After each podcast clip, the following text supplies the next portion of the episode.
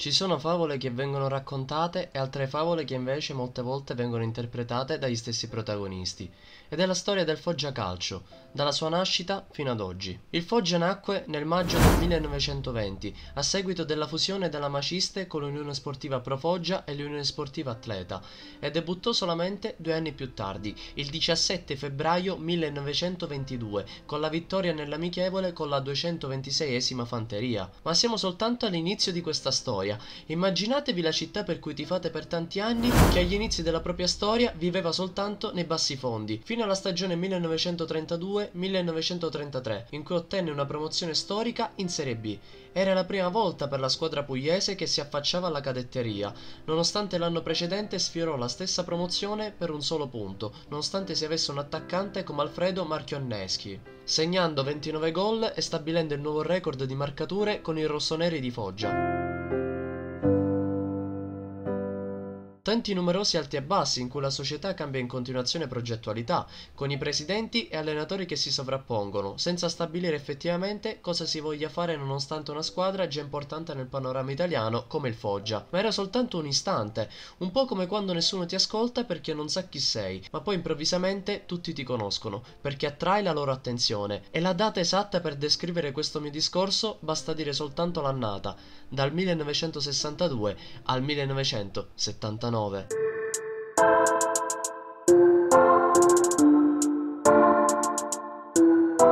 Dopo tre anni di Serie C, intervallati da una breve apparizione in cadetteria durante la presidenza di Armando Piccapane, nel 1962 i rossoneri, presieduti da Domenico Rosarosa e guidati dal 1961 dall'allenatore Ronzo Pugliese, dove molti anni dopo un certo Lino Banfi prese spunto dalle sue caratteristiche per creare il suo personaggio Ronzo Canà, con giocatori quali Matteo Rinaldi e Cosimo Nocera conquistarono nuovamente la promozione in seconda serie. Da lì è un via vai di emozioni che si intercorrono in così poco tempo, Basti pensare alla vittoria storica il 31 gennaio del 1965 contro la grande Inter di Elenio Herrera per 3 a 2, oppure l'arrivo del mister Tommaso Maestrelli, che in futuro diventerà campione d'Italia allenando la Lazio.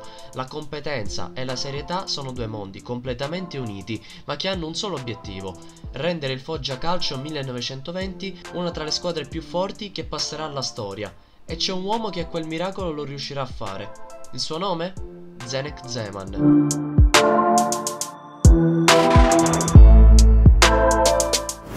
Tutto parte nella stagione 1986. Il Foggia viene acquistato dal re del grano, Pasquale Casillo, che rileverà le quote ed ingaggia un direttore sportivo preparato come Giuseppe Pavone, per permettergli di lavorare in maniera accurata e costruire un Foggia che in futuro passerà alla storia per il bel gioco espresso ovunque abbia giocato. Il tecnico Zeman allenava già i Satanelli nel 1987, in cui fece piazzare il Foggia all'ottavo posto, ma con il Foggia che si ritrova in B nella stagione 1989-1990 la musica cambia. Il gioco imposto dal Boemo è incredibile, fa allenare i suoi giocatori con degli allenamenti duri, ma che alla fine sforneranno col passare del tempo grandi giocatori, che in futuro faranno la differenza. Basti pensare ad alcuni di loro, Antonio Manicone, Pasquale Padalino, Giuseppe Signori. È nata Zemallandia. Qui la squadra di Zeman fa divertire i propri tifosi e nella stagione successiva, nel 90-91, riescono ad arrivare primi grazie all'ottimo gioco espresso dal Foggia, tornando in massima serie dopo 13 anni d'assenza. Ma il gioco è invariato, anche l'anno successivo in Serie A. La squadra del Boemo si esprime senza timore ad altissimi livelli, acquistando Igor Kolivanov e ottenendo un clamoroso nono posto davanti a squadre come Fiorentina, Lazio e Genoa, sfiorando anche una clamorosa qualificazione in Coppa UEFA.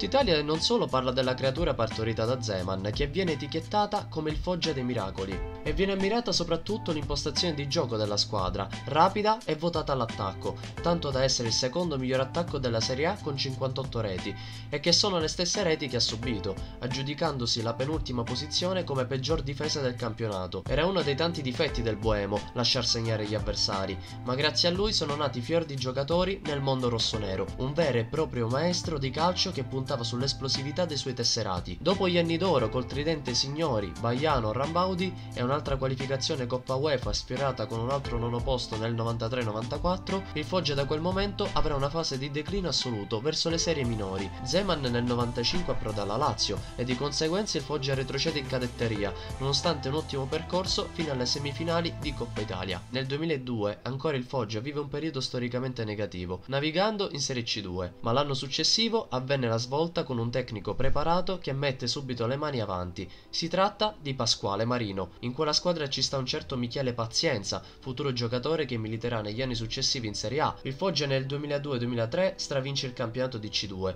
ma ancora una volta sembra che il giocattolo rossonero debba rompersi per forza. A metà aprile dell'anno successivo, in C1, il Foggia venne dichiarato fallito per gravi problemi economici, uccidendo ancora una volta la passione del tifo foggiano. Ma il karma non aveva fatto i conti con il Foggia. Il Foggia passa da Coccimiglio ad una cordata di imprenditori locali, presieduti da Tullio Capobianco, che riesce a togliere da una situazione economica non facile i Satanelli, che concluderanno la stagione a metà classifica. Nei due anni successivi sfiorano la promozione in B tramite playoff, tuttavia vincendo nel 2006-2007 la prima Coppa Italia di Serie C, ai danni del Cuneo. Ma vorrei citare adesso una citazione ormai divenuta famosa. Tutto accade per una ragione. Infatti mi viene da esprimere questa citazione perché il calcio è davvero romantico, ma quello il romanticismo non durerà per molto. Pasquale Casillo riacquista il Foggia e in carica torna il Boemo e come DS viene preso Giuseppe Pavone, anch'esso ex conoscenza dei Satanelli, ma dopo qualche stagione deludente in Lega Pro e la mancata acquisizione delle quote azionarie, il Foggia nel 2014 venne dichiarato fallito ripartendo solo successivamente al campionato di Serie D. Nella ricostruzione della società si fanno avanti alcuni imprenditori, ma ad avere la meglio è il patron Matteo Biancofiore e come direttore sportivo venne preso Giuseppe Di Bari, con l'intento di costruire un Foggia vincente per loro e per i propri tifosi, ormai arresi dalle continue delusioni della loro squadra, perdendo anche un playoff di D, ma ripescati fortunatamente alla Lega Pro seconda divisione. Il 2014-2015 segnerà definitivamente il ritorno da protagonisti dei pugliesi. In panchina siede una nota conoscenza del Foggia e che si trova alla sua seconda carica da allenatore dopo aver allenato un solo anno il Darfo Boario in Serie D.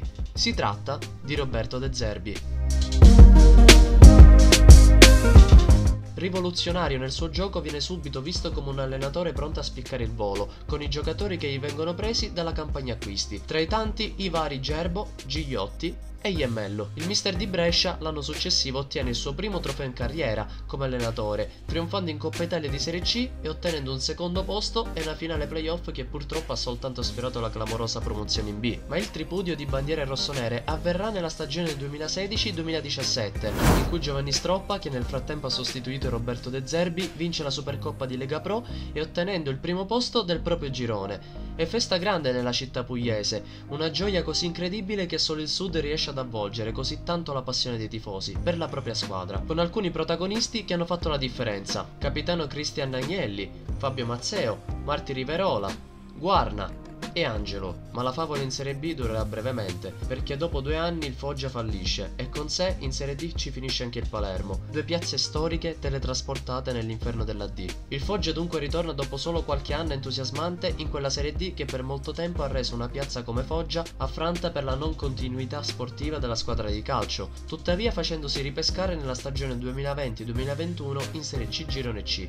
che spettava al Bitonto, ma che a causa del calcio scommesse gli vennero inflitti 5 punti di penalizzazione, favorendo la risalita dei Satanelli nel calcio professionistico. Il mondo del calcio sa essere molto crudele, ma la storia del Foggia è un miscuglio di gioie e dolori.